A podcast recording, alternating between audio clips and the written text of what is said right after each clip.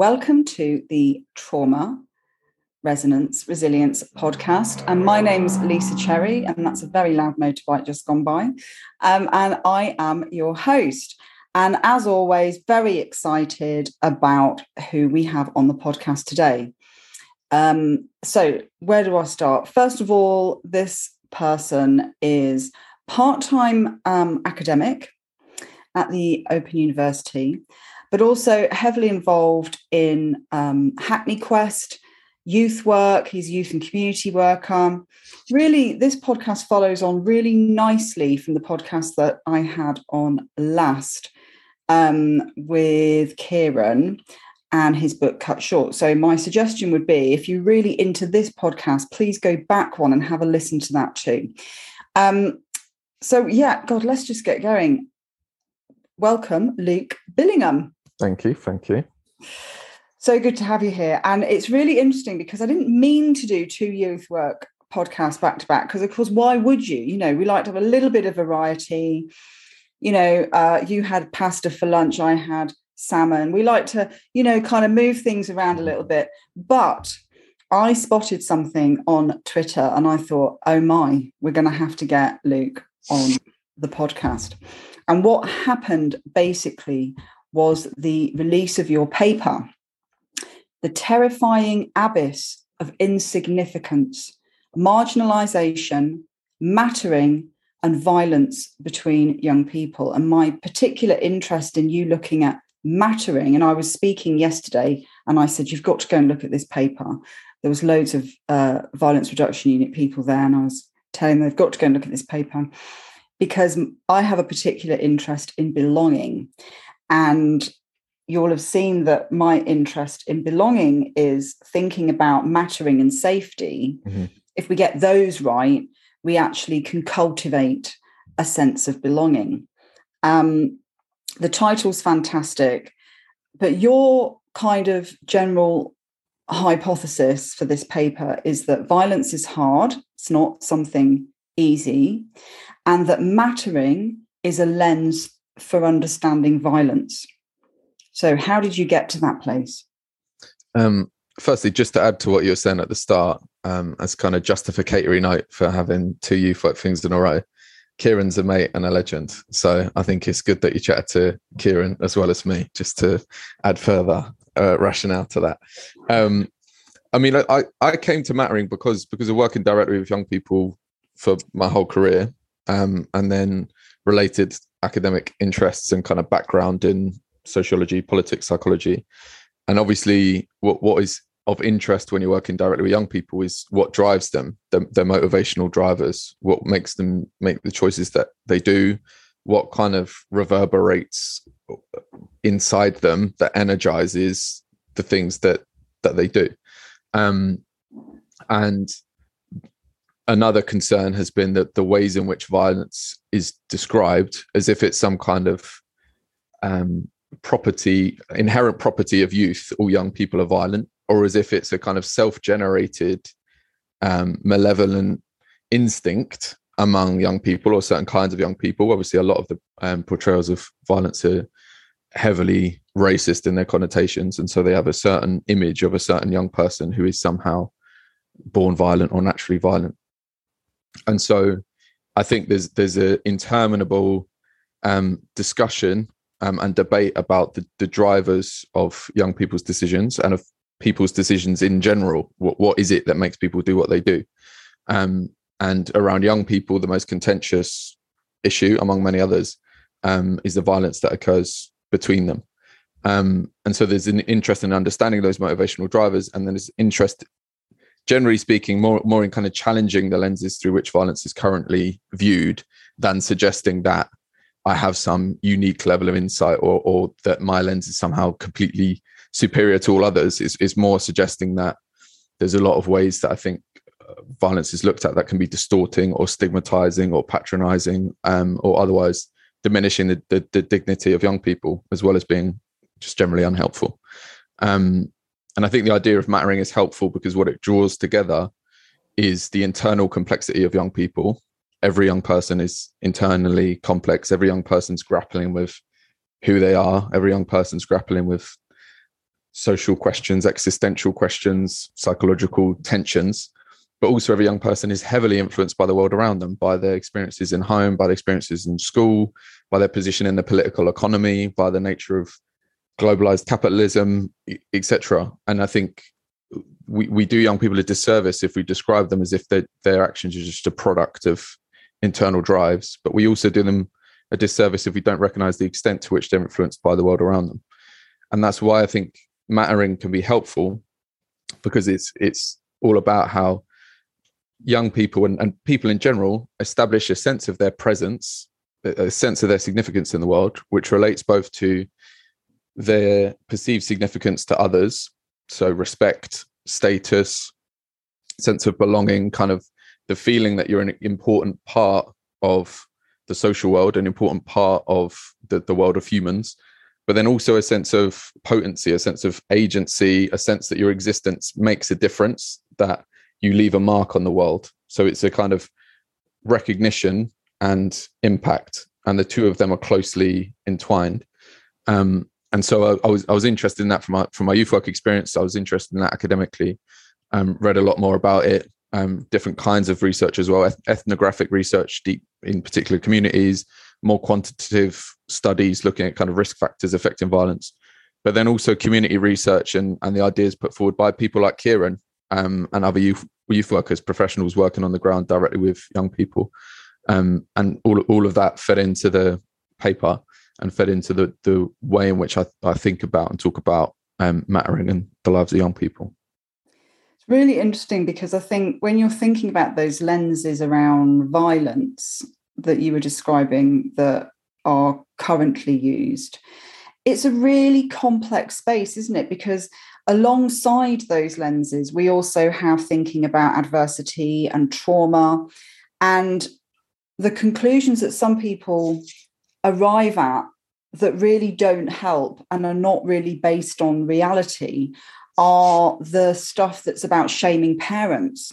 And I think parents are really left behind in a lot of these conversations because if we as soon as we start talking about adversity and trauma as a way of understanding something then then the the lens then shifts to then there must be something that's going on at home there must be something to do with the parents um, and that then creates a, a, a, secondary lens that also serves to locate the problem away from the social structures around those young people and I, I, was thinking a lot about that. Um, I'm sure you've got lots to say on that with a sociology head on, but um, I was thinking about the pandemic. I've spoken to both of my kids about this a lot. They're 23 and 25 now. If they had been 14 and 16, because of the interesting young people that they are, should we say, I would not have been able to keep them in the house. Their vulnerability would have been phenomenal. And what's the, you know, what would have been the lens through which that was viewed? And I think they certainly accept that that's the case. So talk to me a bit about how we how we can be uh, more uh, thoughtful and helpful about parents and not tapping into this individualization uh, narrative? I think um, there's a really, really helpful phrase. Um, a guy called Joe Cottrell Boyce coined, coined it um, in an article that I read. Um, and he said that there's a there's a problem in discussions about violence and other social problems, um, which is the, the, desperation to seek bounded receptacles for blame. Mm. So you you mm. isolate a particular thing you pretend like it's not influenced by anything else and then you blame that so it's all gangs it's all youth culture or or too often it's black youth culture or it's all families it's all absent fathers it's all single mothers single, single mothers and and there's excellent historical research about the culture of parent blame um, in this country and how how far back it goes and how deep rooted rooted it is and it, it mm. you, you see it in kind of Henry Mayhew and Charles Booth. You, you see it in kind of how how poverty was described in in the um, 19th century. Um, again, as if it was this kind of self-generated degeneracy or dysfunction, which was the product of immoral parents, and there was this kind of immoral immorality that was just kind of being bred, and so there were these what what in more common parlance might be described troubled families, as if everything is self-generated within there. Um, and certainly, obviously, the troubled families rhetoric um, accelerated or, or really burst forth after the 20, 2011 riots and certainly families and and again single mothers were, key targets of that notion that there was there were these bounded receptacles for for blame i think what what i find helpful and what's really important is to think about when we think about adversity and when we think about trauma is to think about both interpersonal and structural kinds of harm so w- when i think about young people that i work with when i think about the young people who I'm most concerned about. Um, they're young people who've experienced both interpersonal harm from an early age of different kinds, um, which may be within the household, maybe beyond the household, and then structural forms of harm throughout their life. So that that might be um, forms of harm that relate to their class or their race or their gender or their kind of the identity structures um, of their life, or it might be structures in terms of systems, services, institutions and the young people I worry about most are those who've experienced harm from other people um, of different kinds, be, be it physical, emotional, whatever. But then also they've been disrespected, diminished, denigrated within significant institutions of their life. Um, and and a, and a phrase that um, I find helpful is is the idea of structural belittling. Um, mm. Because when it, when when we think when we think about mattering, the, the, the analogy of size is helpful because I think what what if you if you feel like you don't matter, that's a pro- that's generally a product of interactions you've had with people or structures which are which are crushing, which are diminishing, which are belittling, and and in the literature and in the parlance that that goes alongside detailed work on violence, often there's this analogy of size of, of, of the the willed self-aggrandizement of men. I'm a big man. He he's he's the big man, and all of the insults are diminishing. It's all like you little, you little whatever. and so there's this desperation to uh, like assert oneself over others, and a terror of being diminished. And I think that's why it's an incendiary experience, a, a harmful incendiary experience, to consistently feel like you're very little or you're nothing, and and that can come in households, that can come from family experiences, of course, but that can come from interactions with police that can come from an experience of the educational system which um, amounts to a series of disrespects rather than um, opportunities or or or, opportun- or, or enhancements. And it starts so early in education doesn't it? I mean there's a we've we kind of had a, a real kind of movement into much more and you know some people are very heavily into this journey much more restorative much more uh, trauma informed much more centralizing safety and understanding child development. And we had that and i'm noticing and i'm and i move around all the local authorities in the country i'm noticing a move back that people are not staying the course necessarily with that way because it's slow and because it's hard and so they're moving back into more punitive and behaviorist models, which unfortunately, through the lens of mattering, that starts very, very young. If you start, you know, some of the models that I've seen around classrooms and that are being used are very much about humiliation and shame. Even if we're using something like a cloud system, if you're not careful, you're going to end up on that on the cloud. You're going to be put on the cloud. You're going to be moving out of whatever it is this other i mean there's so many variations of this. So that kind of belittling which is really interesting uh, and some lenses might call it shaming um, there are different ways we can look at that but through your lens i think that starts very very young. So if that is starting very very young against the backdrop of this this uh, the other structural um, and perhaps interpersonal belittling that you're looking at then we have got a, we've got a ticking time bomb then haven't we yeah and and, and i think um w- we do a pretty awful job in this country at supporting the early years. I think I think that's that's mm. pretty fair to say. I think um, the the cost of childcare, the the decimation of children's centre provision, and so on. Every every family, when I've got a seven month old baby, so I'm very aware that every family, however like there's all kinds of different privileges that I've got. There's all kinds of different ways in which I'm fortunate. My mum's a neonatal nurse, so I can like send her photos of things and be like, "Does this look no- ah. normal?" Exactly. Like the, the, the, the support around me is relatively immense compared to a lot of other families, but it's immensely difficult. And we've benefited a lot from a children's centre, which has a brilliant person in it who really cares, gets to know every family, support supports my partner and I through all, kinds of difficulty and it, then the and the kind of relational warmth that she conveys is substantial. It's not a program. It's it's it's not a kind of manualized provision. is a person who really cares and really knows us and, and can link us with different kinds of services.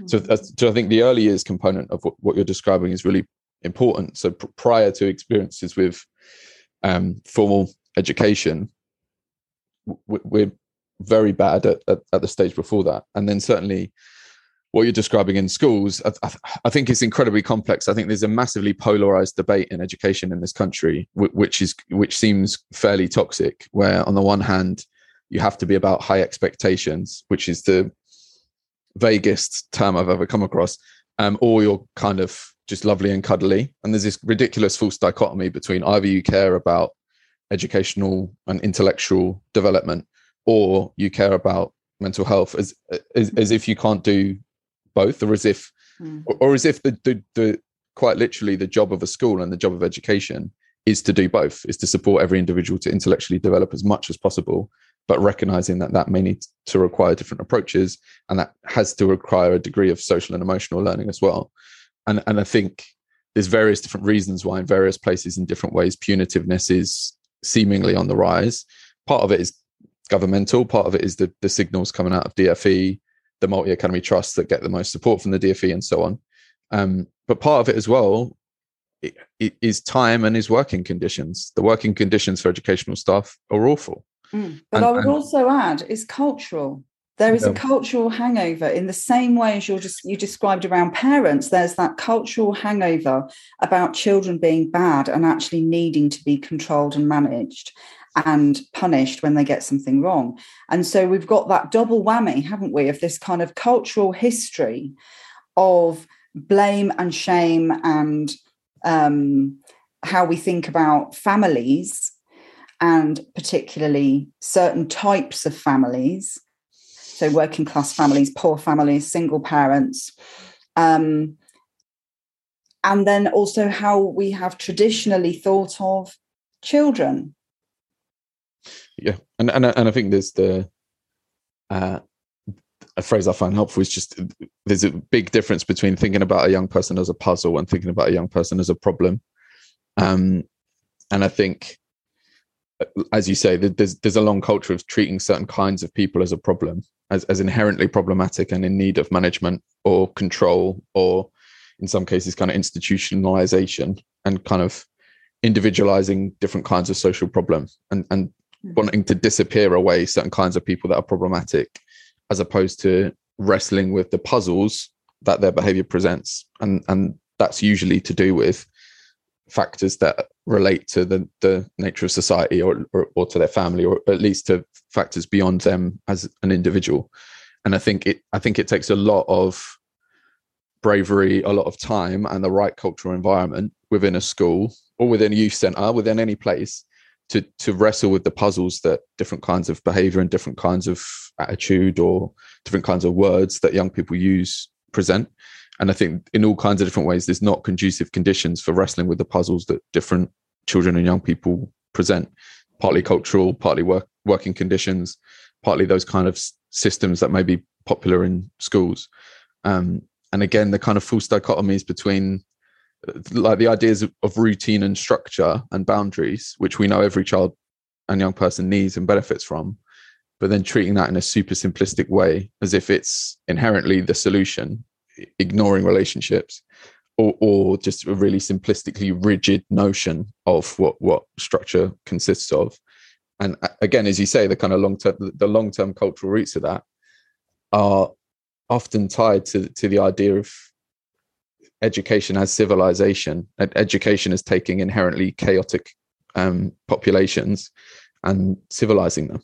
Um, and and the history of compulsory education in this country is really interesting, and part of it is is is emancipatory ideals about supporting working class communities to develop, but part of it is quite a kind of coercive notion that we need to get all these potentially troublesome um, little kids institutionalized in order to to straighten them out. Um, and I think I think as a country we we we wrestle with these different um, almost streams of thought that have gone into our education system. Mm. Um, and and too often the kind of coercive punitive one holds sway and that has a lot to do with the nature of, of, of the class system in this country and, and, and the history of that and the role that compulsory education was deemed to play in relation to the class system yeah let's move let's move on to mattering so when i'm thinking about mattering i um i might i might ask people to consider how do you know that you matter? Mm. How do you know that you matter? How do I know that I matter? You know, what does that look like? And um, how do you create mattering? And I'm doing this obviously in a slightly different context because I'm thinking about belonging. But I was wondering, what questions do you ask to help people really think about and consider what it means to matter? How do, how do you break that down? How do you get people to really connect with that? I, think first of all i don't know if anyone knows that they matter. I think i think everyone hopes that they matter and have different um, sources of certainty or, or precariousness in, in their sense about whether or not they matter or the extent to which they matter um, i think with with young people, it comes to trying to think through the obviously not necessarily these terms, but the social ecology of their lives. So the, the different people and the different institutions that make up their universe and the extent to which their relationships of care and the extent to which they have an influence in these different fields and the extent to which they're, they're nurturing different kinds of competence different kinds of ability because everyone wants to feel like they're recognized, respected, appreciated by others. And that could be friends, that could be family members, that could be trusted adults in school, for instance. But everyone also wants to feel like they've, they've, they've got ways of influence in the world. And often that comes down in young people to a kind of ability. If, if you're fantastic at football or fantastic at art, that all comes down to the way in which you're kind of manipulating the world to your ends in a way that leads you to achieve something very impressive. Um, so these conversations about relationships and kind of social groupings that young people are in and, and, and where they have that sense that people know who they are. People kind of rely on them to an extent. They're, they're, they're held in mind. I think the phrase being, being held in mind is really helpful. And then ways in which they have an influence or, ways in which they're they're they're changing things in some kind of way or exhibiting a kind of competence a kind of influence on the world. And then the two almost always come together so for, often for for a young person not always, but often, the the extra, extra familial, the outside of the family relationship that makes most difference is where the two come together, where they've got a trusted relationship with a person who knows them, cares about them, holds them in mind, but that also recognizes or nurtures a kind of ability, a kind of capacity, or a kind of influence in the world. So that might be a young person I'm thinking of. His art teacher is both someone who knows him deeply, cares about him, who he knows cares about him, but it's also somebody who's helping him develop this craft, this capacity, this this way of interacting with the world that goes way beyond anything that I'm capable of. Or it could be a sports coach, or it could be again some young people I know and some of the kind of people that they work with. It's more political. It's, it's a young person navigating the kind of political agency they might have, their ability to tackle different kinds of injustice, and they've got a person who's helping them through that. So they're recognized, respected, appreciated by this individual, but they're also exploring the ways in which the world doesn't have to be this utterly impermeable thing, this kind of crushing thing which presses down on them. It could be something that they have a degree of influence over. And, and in some cases, that's a kind of inherently political thing. And so young people develop a sense of mattering in a, in a political sense. They can influence the world in, in terms of politics, um, but they've also got that that, that relationship and, and relationships are obviously always going to be at the core of any individual sense that they matter.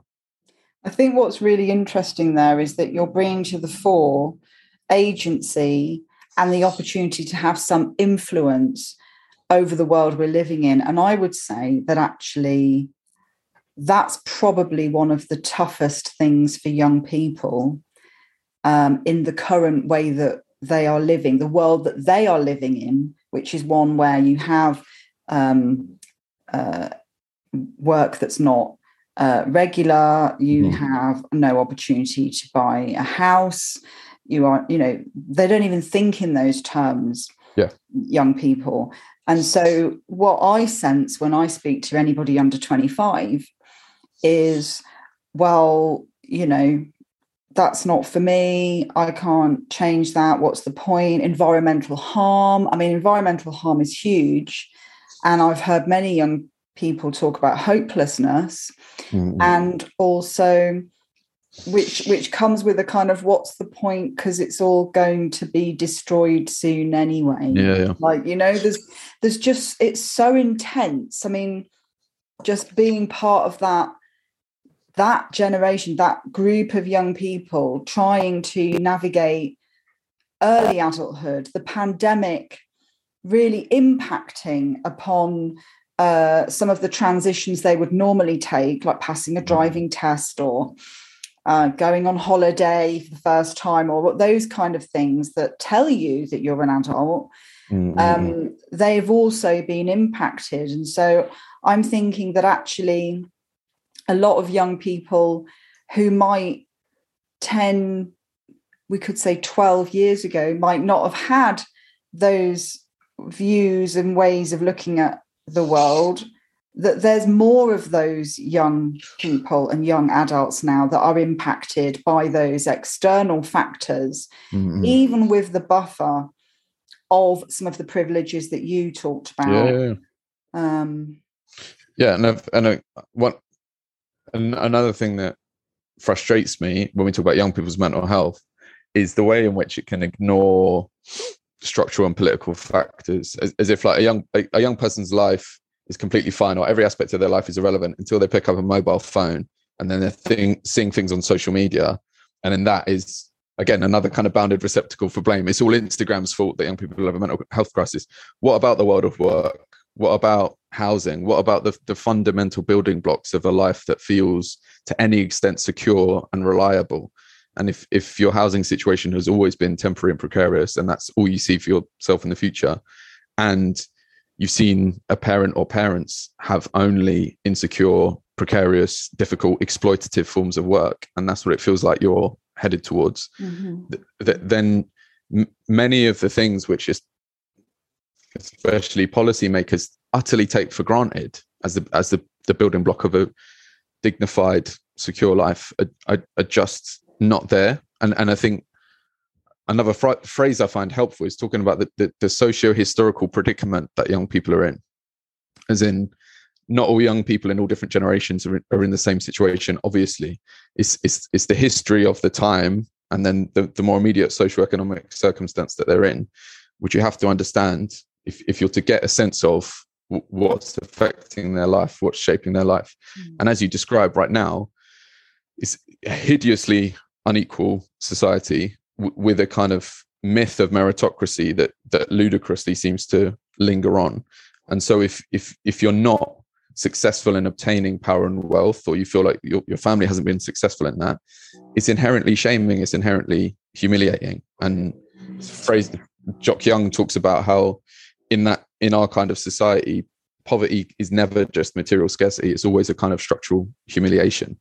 Um and so yeah i mean i i, I just completely agree about the, the difficulty of, of all of that. What what i see young people do successfully is kind of in all of that in in in the bewilderment of the nature of the of the world stuff like environmental crisis or or even kind of globalization broadly can make you feel so small and can make the world feel so impervious to your influence. You're a tiny little dot in the world that that is never been more connected, but never feels more crushing.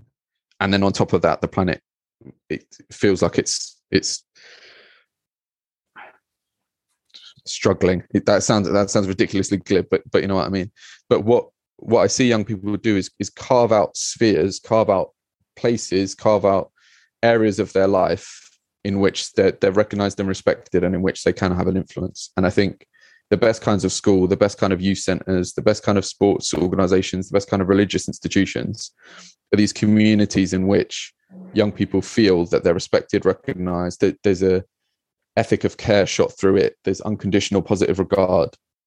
And there's also opportunities for young people to develop agency in whatever kinds of ways that they might be interested in um, whether that's sporting, whether that's artistic, whether that's a different kind of creativity, um, or, or, whether it, that is a, a, kind of politics. And, and certainly, I get a lot of hope from seeing the ways in which the generations below me think about injustice and um, and inequality. Because I think I'm 30 now, so I grew up in a kind of Blairite, quite somewhat apolitical, somewhat kind of cool Britannia kind of nonsense. Um, Whereas now, I think uh, young people are, are, are seeing the degree of injustice in the world and they don't want to tolerate it and they want to change it. And and I think for some young people that they are able to feel a sense of agency almost as a generation that they want to and need to change things. Um, I think it's incredibly hard to maintain that hope that they can change things often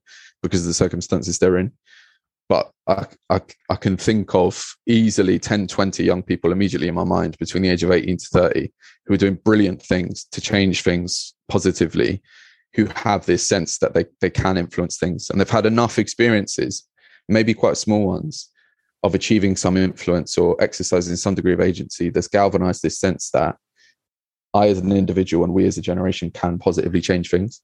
Um, it's one, yeah, it's one of the most rewarding parts of the kind of work that I do? I think because I was going to ask you what your manifesto for mattering might be, but I think you've answered it.